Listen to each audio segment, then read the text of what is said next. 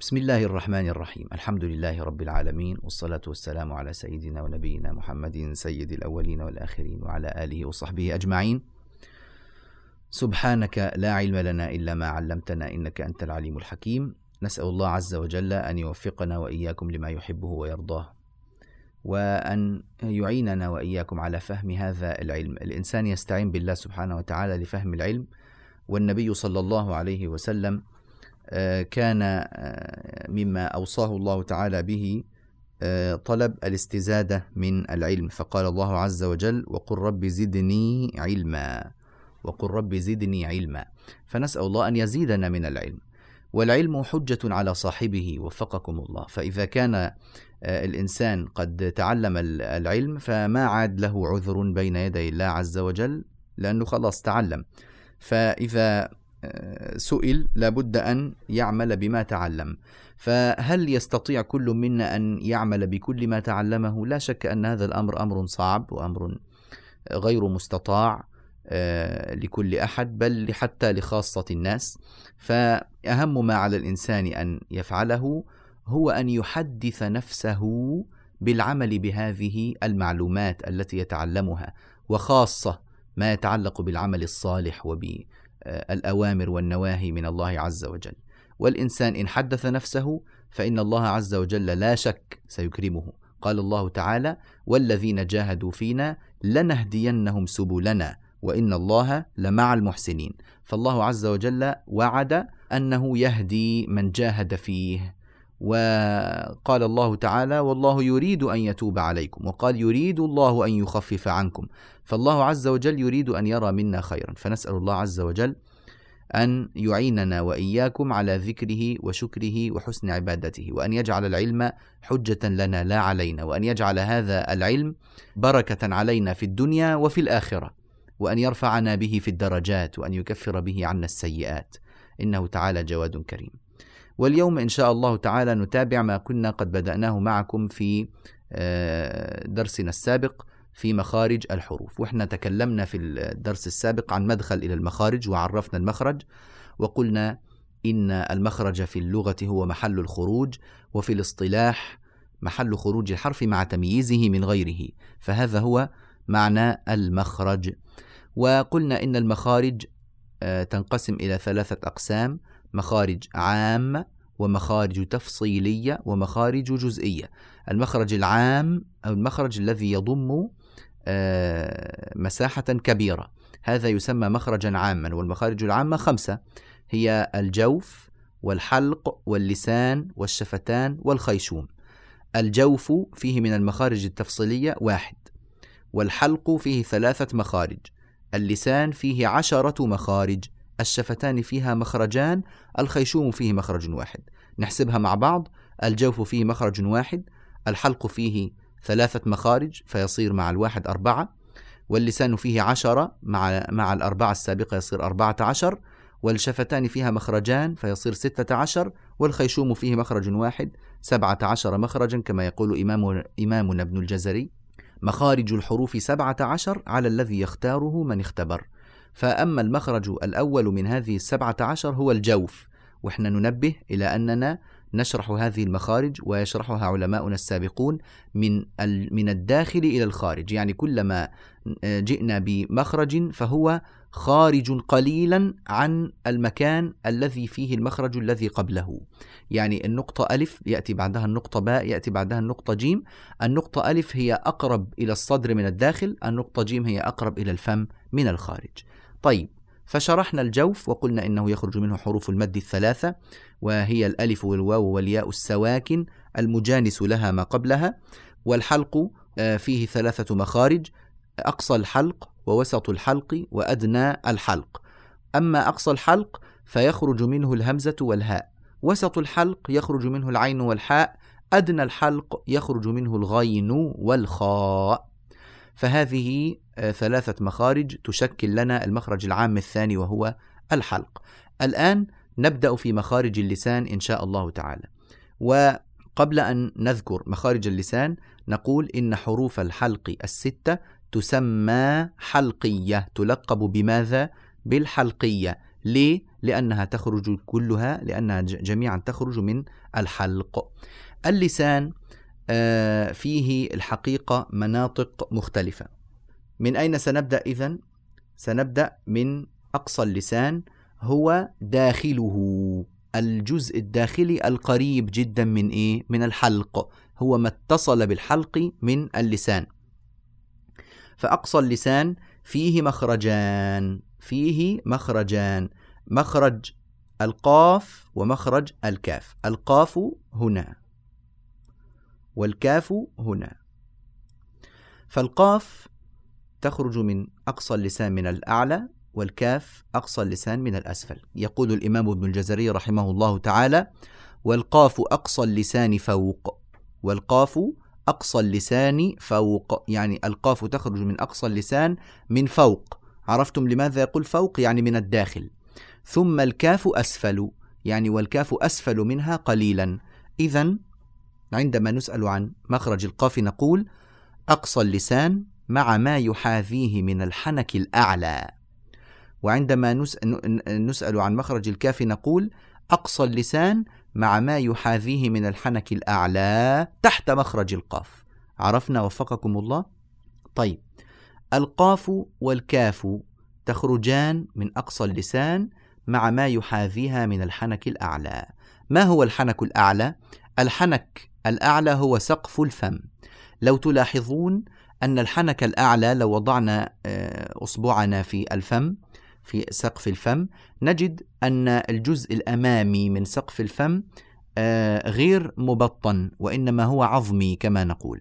والجزء الخلفي من أقصى اللسان الجزء الخلفي من الحنك الأعلى بمحاذاة آخر أقصى اللسان نجده آه، حنكا بيسموه حنك لحمي لأنه مبطن هكذا غير صلب.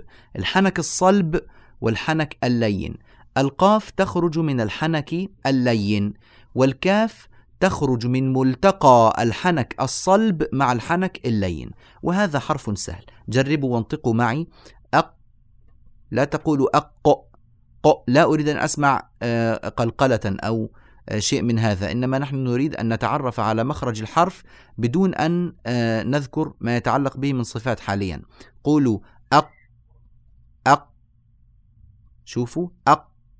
الآن قولوا أك حرف الكاف يعني. أك تجدون أن الكاف إلى الخارج قليلا إلى الخارج قليلا. أتمنى أن, المعو... أن المعلومة وضحت. والقاف والكاف تسميان لهويتين. لخروجهما من قرب اللهاه لأن اللهاه آه، قريبة منهما فيلقبان بالحروف اللهوية. ما هي الحروف اللهوية؟ القاف والكاف. تمام؟ قال رحمه الله تعالى والوسط فجيم الشين يا. وسط اللسان يخرج منه الجيم والشين والياء. فانطقوا وجربوا معي عندما نقول أد أد لا نريد أن نقول أج أو أج. انتبهوا صوت الجيم صوابه هكذا. أد صوت مكتوم محبوس كما سيتوضح لنا إن شاء الله في صفات الحروف. صوت محبوس هكذا. أد وليس أج أج هذا الصوت غير صحيح. الآن نريد أن نسمع حرف الشين. أش حرف الياء أي أي. ممكن واحد يتساءل أخت تسأل فتقول مثلا ما إحنا ذكرنا حرف الياء من قبل في مخرج الجوف فما علاقة الياء الآن بهذا المخرج؟ نقول الياء التي تخرج من الجوف هي المادية فقط الياء الساكنة المكسور ما قبلها. أما الياء الساكنة المفتوح ما قبلها أو الياء المتحركة بأي حركة كانت فإنها تخرج من وسط اللسان. تمام؟ والحقيقة أن حتى الياء المادية يشترك مع الجوف فيها وسط اللسان ولذلك سيبويه والفراء لا يحسبان الجوف مخرجا من المخارج الفرعية أصلا وإنما يقولون أن المخارج ستة عشر سيبويه يرى أنها ستة عشر والفراء يرى أنها أربعة عشر مخرجا. طيب إذا وسط اللسان يخرج منه الجيم والشين والياء. واختلف في ترتيب هذه الحروف. آه، وكما تلاحظون أنه النطق متقارب جدا في النقاط التي نستعملها فلذلك يعني اختلف العلماء في ذلك بحسب وجهات النظر. المهم أننا إذا نطقنا من وسط اللسان فقد أتينا بالمطلوب وزيادة. آه ماذا تسمى هذه الحروف الثلاثة؟ لقبها. تلقب بالحروف الشج شج شايفين سكنت الجيم الشجرية وليس الشجرية لأنها ليست حروفا آه، تخرج من شجر اللسان. وأين الشجر الذي في اللسان؟ وفقكم الله. فهذا من الأخطاء الشائعة. لا نقول شجرية ها وإنما شجرية. والشجر هو المنتصف. شجر الشيء منتصفه. ولذلك سميت شجرية. فهمنا؟ نعم. وتجمع في كلمة آه، جيش أو كلمة شجي يعني كل واحد يحب يجمعها بالشكل اللي يحبه. إذا الوسط يخرج منه الجيم والشين والياء. ثم ننتقل إلى حافة اللسان. قال والضاد من حافته إذ وليا لضراس من أيسر أو يمناها. يعني وتنطق الضاد من حافة اللسان مما يلي الأضراس من الجانب الأيسر أو الجانب الأيمن. نوضح هذا إن شاء الله الآن. عندنا جانب اللسان الأيمن وجانب اللسان الأيسر يسمى كل منهما حافة وحافة بتخفيف الفاء مش حافة. الحافة أي المحيطة حفت الجنة بالمكاره وحفت النار بالشهوات أي أحيطت. أما حافة فهي معناها الجانب ومعناها الطرف هذا في اللغة. فحافة اللسان وفقكم الله هي جانب اللسان. فتخرج الضاد من إحدى حافتي اللسان أو كلتيهما معا مع ما يحاذيها من الأضراس العليا. يعني تخرج الضاد من الحافة العليا من الحافة اليمنى مع الأضراس العليا اليمنى أو الحافة اليسرى مع الأضراس العليا اليسرى. أو من الحافتين معا مع جانبي الأضراس وهذا يستلزم أن يكون اللسان عريضا ولذلك ليس كل الناس ينطقون الضاد من آه، الحافتين معا بل قل من ينطق ذلك. ومما قيل أن النبي صلى الله عليه وسلم كان ينطقها من الجانبين وكذلك كان ينطقها عمر رضي الله تعالى عنه فهذا مما يعني يذكر في الكتب. بالنسبة لنطق الضاد من إحدى حافتي اللسان ننبه إلى أن الضاد آه، تقع فيها كثير من الأخطاء. فمن الناس من يقلبها ضاء خالصة. اولا نحن سننطق النطق الصحيح ومن خلال معرفته يتجلى لنا غيره. يعني ما سوى ذلك يكون نطقا غير صحيح. فالضاد آه، ينبغي أن تخرج من إما الجانب الأيمن وإما الجانب الأيسر. هذا الجانب مع الأضراس التي تليه وتقابله وهذا الجانب مع الأضراس التي تليه وتقابله. أدركنا؟ الله يكرمكم. فنقول أض أض. هل تستطيعون أن توضحوا لي ما هو الجانب الذي استعملته أنا؟ ما تستطيعون صحيح؟ ناس قالوا الأيمن وناس قالوا الأيسر وناس قالوا الجانبان. إذا الدليل هذا يدل على أنني لم يظهر مني ما يدل على نطقي له من أحد, من أحد الجوانب. أما لو نطقت لكم فقلت مثلا أض يوجد بعض الناس يستعمل خده في النطق. هذا الخد ليس من مخارج الحروف. إحنا قلنا مخارج الحروف خمسة الجوف والحلق واللسان والشفتان والخيشوم ولم نقل منه الخد أو العين أو الغمز أو الهمز لم نقل هذا. إذا استعمال جوانب الفم لا يستعمل فيه الخدود ولا العيون ولا الرأس.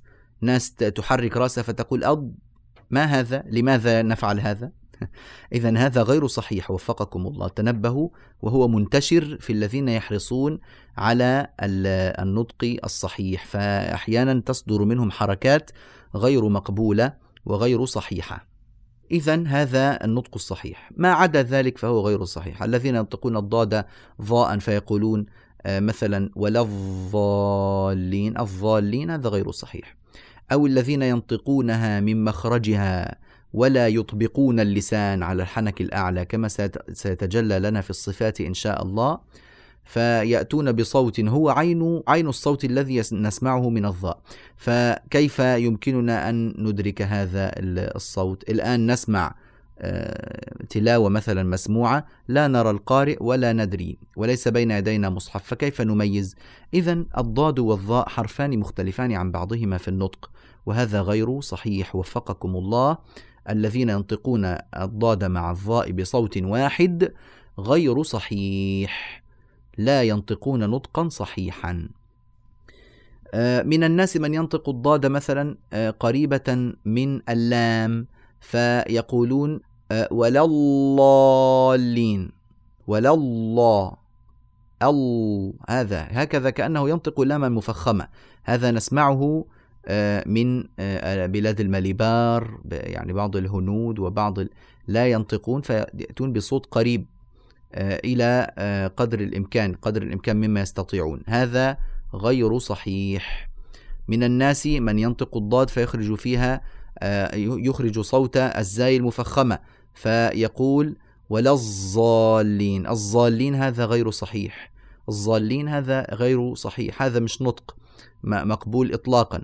فالنطق الوحيد الصحيح هو ما قلته لكم هكذا ولا الضا ولا الضالين. جيد. قال والضاد من حافته إذ ولي لضراس من أيسر أو يمناها. واللام أدناها لمنتهاها.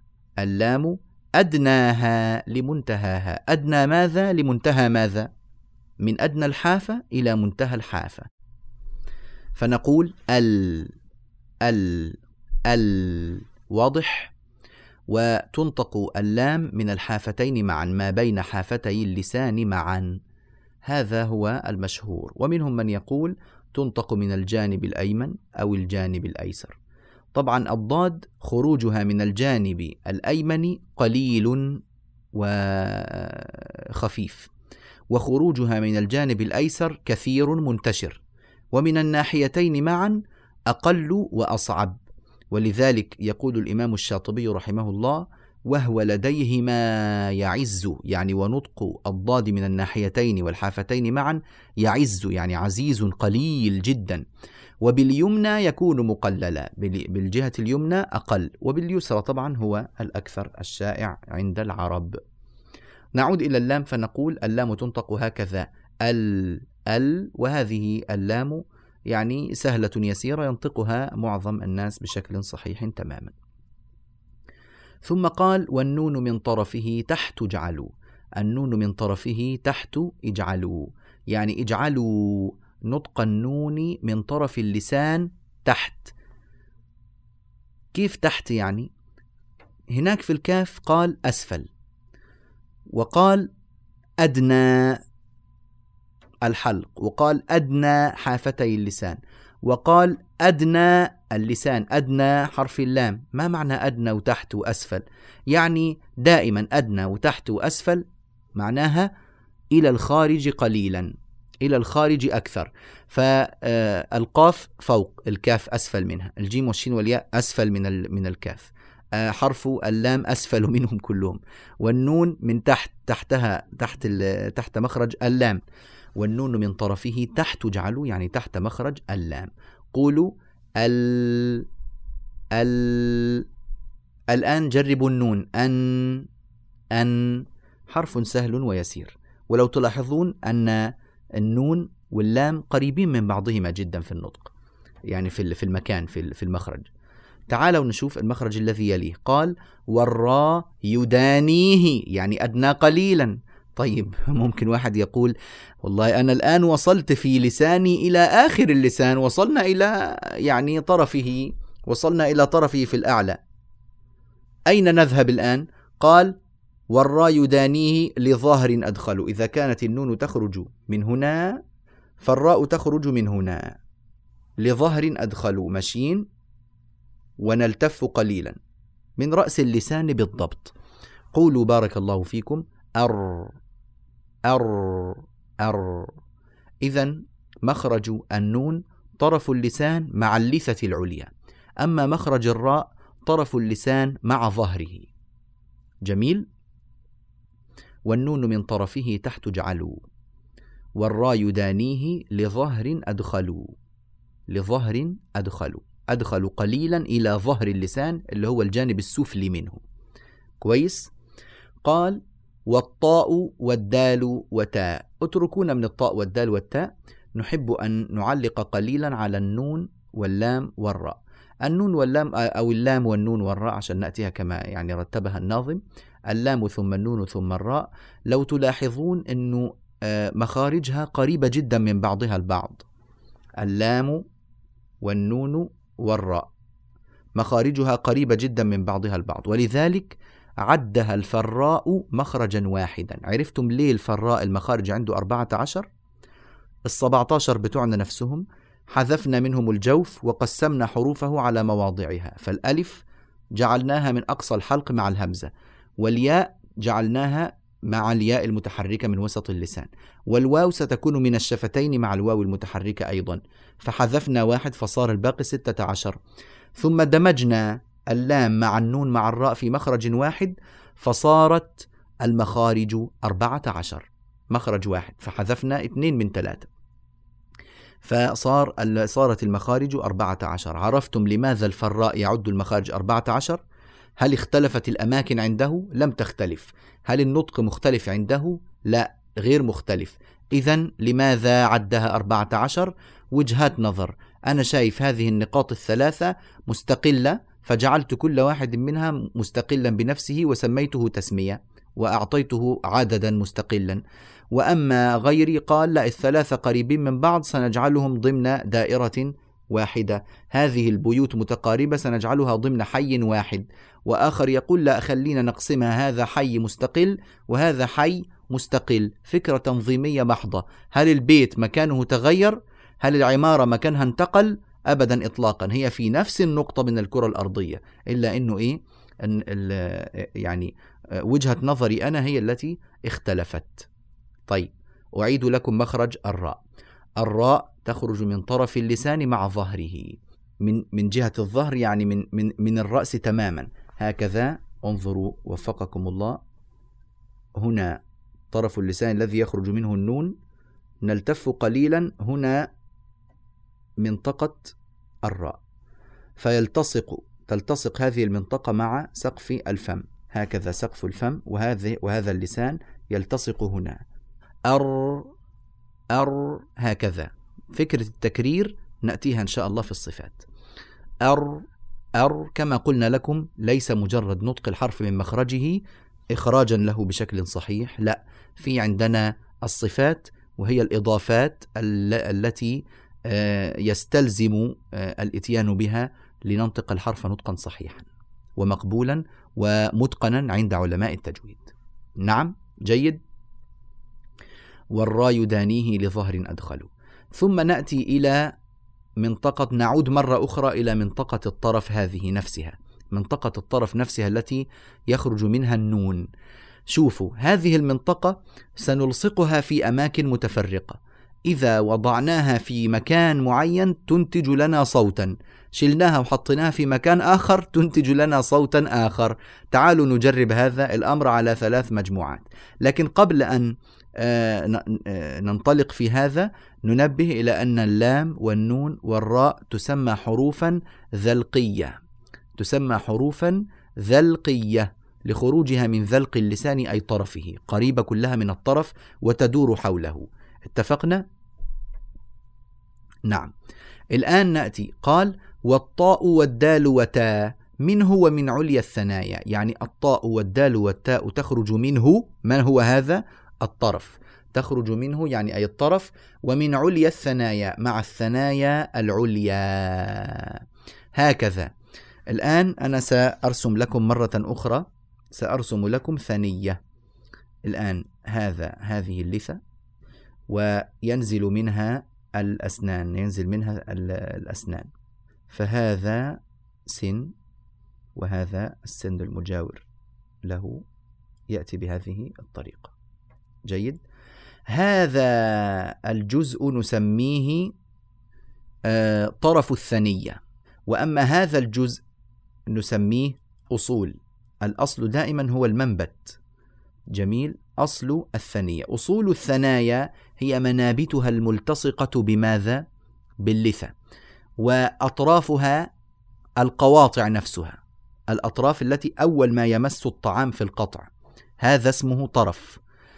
إذا وضعت طرف اللسان مع أصول الثنايا ينتج منه الطاء والدال والتاء.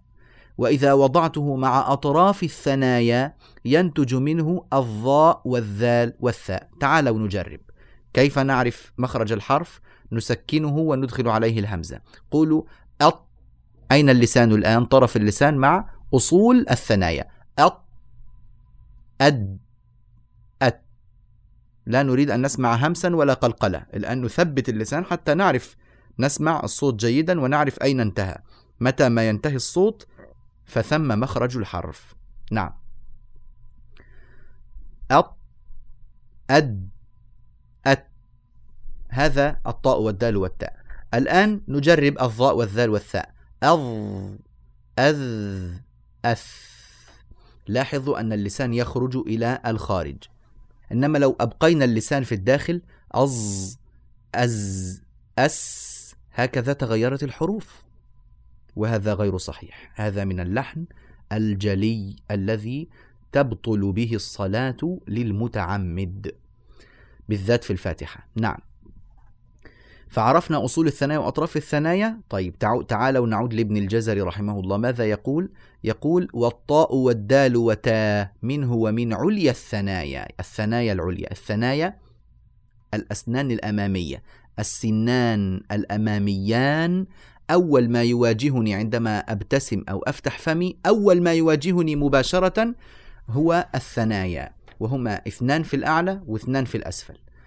بجانبهما مباشرة سنان على اليمين واليسار في الأعلى واليمين واليسار في الأسفل نسميها الرباعية مش الرباعية الرباعي ويقول لك عندما يذكر آه، ما حصل مع آه، سيدنا رسول الله صلى الله عليه وسلم في غزوة أحد فيقولون وكسرت رباعيته. كيف الرباعية يعني؟ أه؟ غير صحيح. وكسرت رباعيته على وزن ثمانية. رباعية على وزن ثمانية. هذا الصواب. فنقول الرباعية أربع أسنان. بعدها مباشرة أربع أسنان أيضا. اثنان في الأعلى واثنان في الأسفل من اليمين ومن اليسار.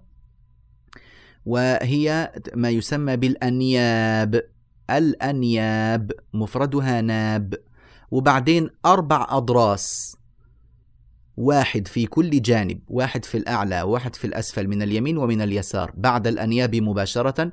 ويسمى هذا الضرس الضاحك. ليه الضاحك؟ لأني أول ما يضحك الإنسان فأول ما يبدو من أضراسه هو الضاحك. بعد ذلك اثنا عشر ضرسا. ثلاثة في كل جانب ثلاثة في أربعة جوانب ب 12 ثلاثة في الأعلى من اليمين وفي الأعلى من اليسار ثلاثة أخرى يبقى ستة في الأعلى وستة في الأسفل ثلاثة في اليمين وثلاثة في اليسار. وهذه تسمى الطواحين. الطواحين لأنها هي التي تطحن الطعام. وفقنا الله وإياكم لمرضاته. بعد هذه الستة في الأعلى والستة في الأسفل واحد من كل جانب. تسمى النواجذ النواجذ اللي هي ضرس العقل. فمجموع الأسنان الكاملة في الفم البشري اثنان وثلاثون سنا. اثنان وثلاثون. دي من باب الفائدة يعني. إذا كم عدد الأسنان البشرية؟ أربعة ثنايا عليا وسفلى أربعة رباعيات عليا وسفلى أربعة أنياب عليا وسفلى. أربعة ضواحك عليا وسفلى اثنا عشر طاحنا آه، ثلاثة في كل جانب في الأعلى وفي الأسفل آه، وأربعة نواجذ فضحك النبي صلى الله عليه وسلم حتى بدت نواجذه كيف يعني؟ يعني يعني ينفتح الفم إلى أن يصل إلى الأذن حتى تبدو النواجذ؟ لا طبعا لا تبدو النواجذ ما كان ضحك النبي صلى الله عليه وسلم إلا تبسما. لكن حتى بدت نواجذه تعبير عن الضحك الشديد. هذا معنى حتى بدت نواجذه تعبير عن شدة الضحك. مش معناه إنه الفم ينفتح إلى حتى الأذنين. هذا يعني ما في أحد يضحك هكذا في الدنيا فيما رأينا. فهذه الأسنان. طيب نعود إلى الطاء والدال والتاء. تسمى الطاء والدال والتاء نطعية. وتسمى الظاء والذال والثاء لثوية لخروجها من قرب اللثة واللثة بكسر اللام وفتح الثاء مخففة كما قلته. لثة مش لثة آه لثة اسمها الصحيح لثة والنسبة إليها لثوي وهذه الحروف لثوية جميل.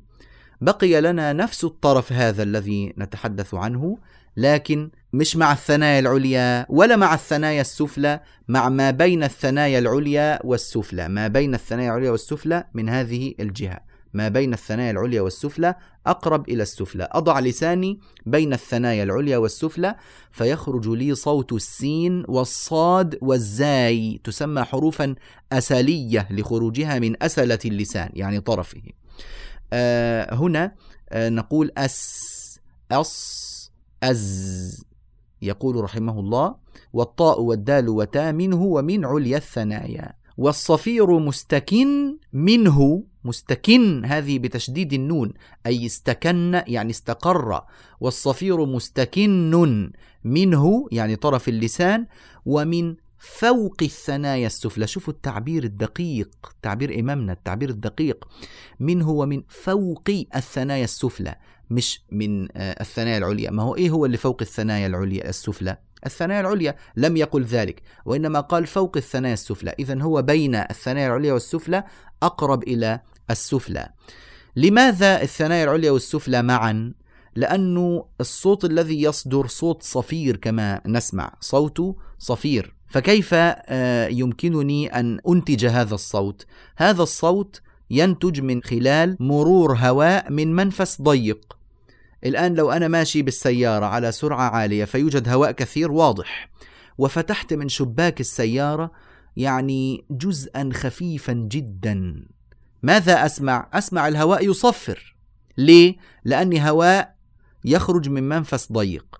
الآن أنا أغلقت الأسنان على بعضها البعض وبقي ما بين الأسنان من فتحات هي التي يخرج منها الصوت فلذلك الهواء يعني الذي يخرج. فهذا الهواء الذي يخرج من هذه المنافس الدقيقة الصغيرة ماذا يفعل؟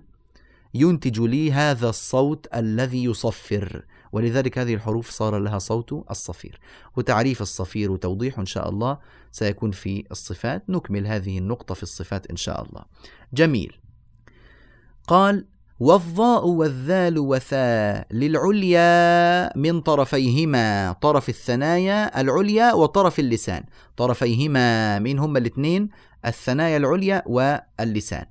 قال والضاء والذال وثاء للعليا من طرفيهما. فهذه تسمى حروفا كما قلنا لثوية. إذا الحروف التي مرت بنا حتى الآن حروف جوفية أو مدية أو هوائية حروف المد الثلاث.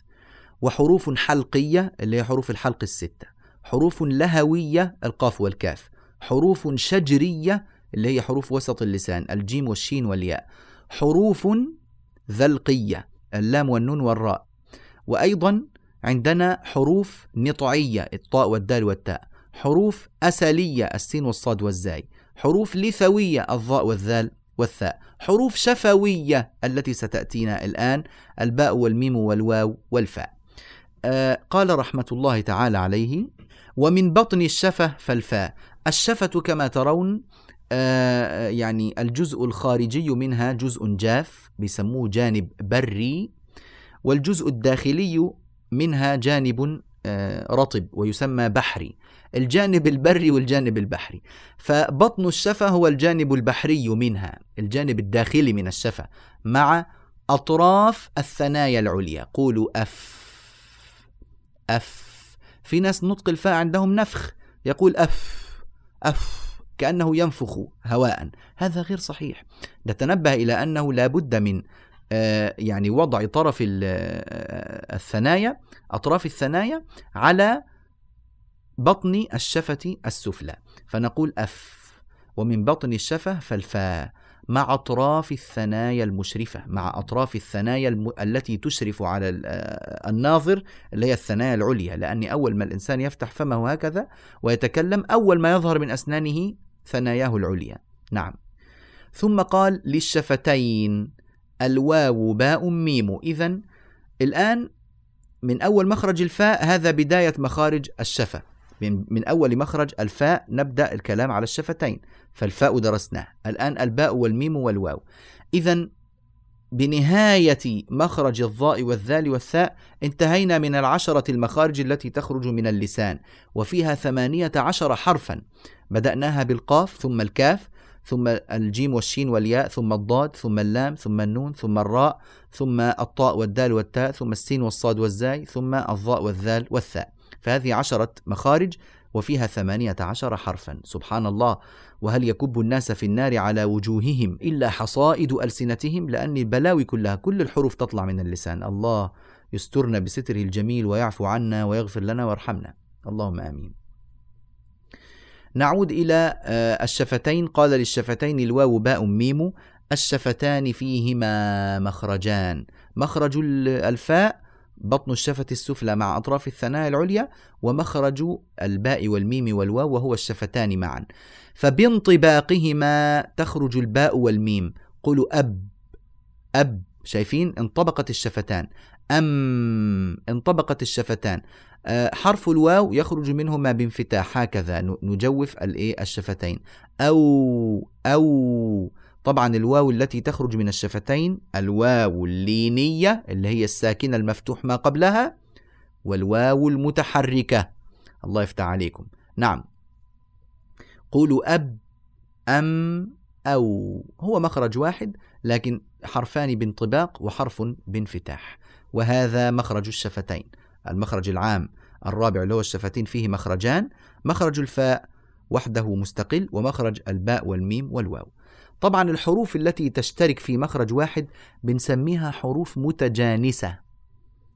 يعني الباء والميم والواو متجانسة. الطاء والدال والتاء متجانسة. الظاء والذال والثاء متجانسة. الجيم والشين والياء متجانسة. السين والصاد والزاي متجانسة. الهمزة والهاء متجانسة. العين والحاء الغين والخاء هذه حروف متجانسة. لكن اللام لا غير متجانسة النون ليس معها حرف من نفس المخرج. ففهمنا ما معنى الحرف المتجانس حروف متجانسة يعني من جنس واحد يعني دائرة واحدة نقطة واحدة. مخرج فرعي واحد مخرج تفصيلي واحد. نعم. قال رحمة الله عليه وغنة مخرجها الخيشوم يعني والغنة تخرج من الخيشوم عندي الخيشوم الجانب السفلي منه اللين هذا مش هو المراد إنما نريد الجانب العلوي منه الجانب العظمي. هذا الخرق المنجذب إلى الداخل في الأنف هو الخيشوم. هو ماذا؟ الخيشوم وهو الذي يصدر فيه صوت الغنة. الغنة صوت مركب على جسم النون والميم سواء تحركتا أو سكنتا. أي نون أو أي ميم يخرج معهما غنة من الأنف. لماذا تخرج الغنة؟ لماذا؟ لما ننطق حرف النون قولوا وفقكم الله أن مادة الصوت هي ماذا؟ هي الهواء يعني إن كان لا يوجد هواء فلا يوجد صوت يعني كيف نسمع نحن؟ نسمع من خلال مرور ذبذبات الصوت عبر الهواء حتى آه، تطرق في الطبلة في الأذن ونبدأ نستطيع أن نسمع بحد أقصى وحد أدنى من الذبذبات نجد أنه الهواء الذي يخرج انحبس تماما وانغلق أمامه الطريق تماما في مخرج النون ومخرج الميم. قولوا أن أم ما هو منفس الهواء؟ هو الفم. طب اغلقناه إغلاق كامل. أين من أين يخرج الهواء؟ فيعود الهواء.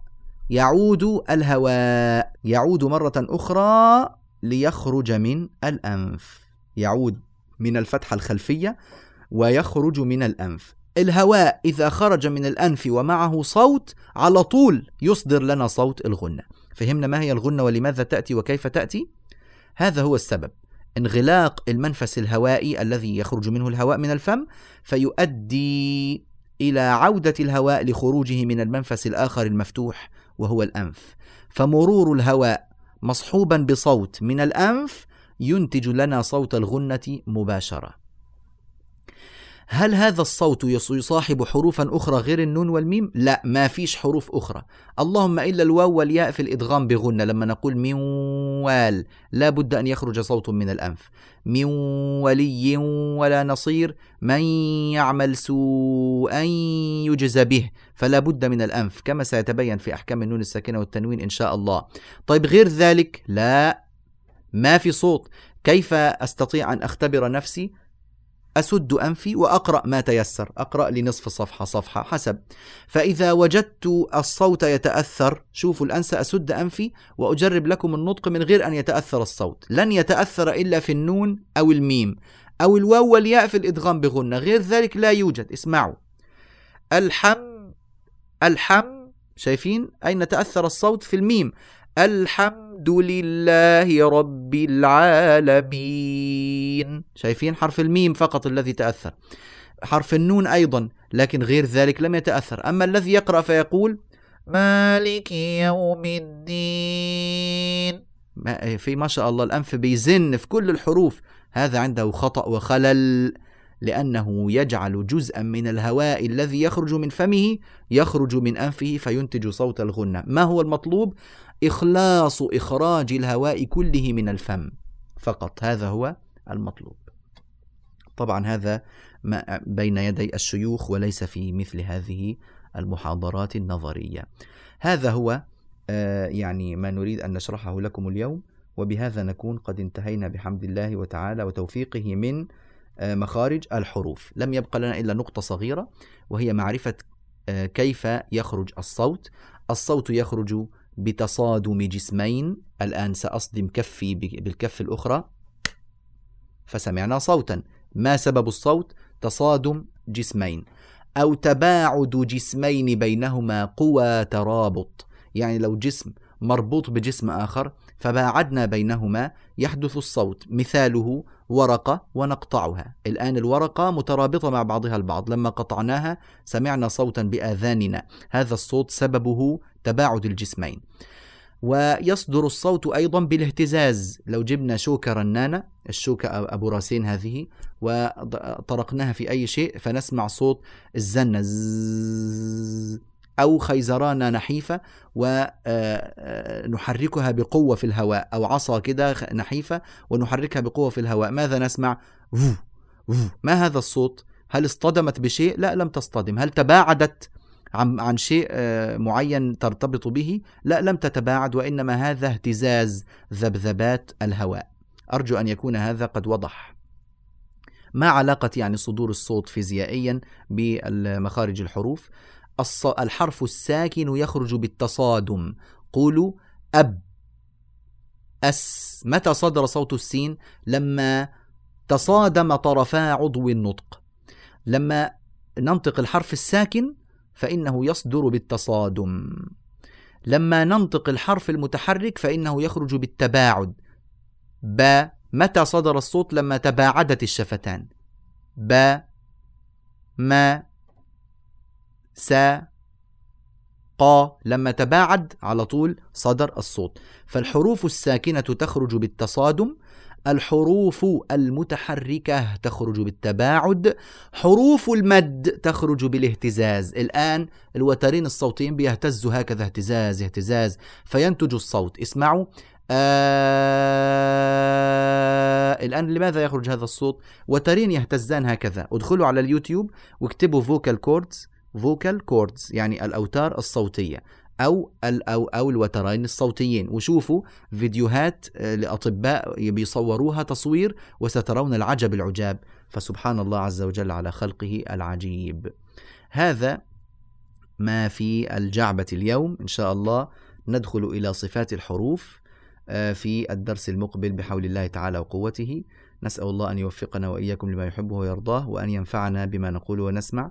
أجمعين وصلى الله على سيدنا محمد وعلى آله وصحبه وسلم والحمد لله رب العالمين.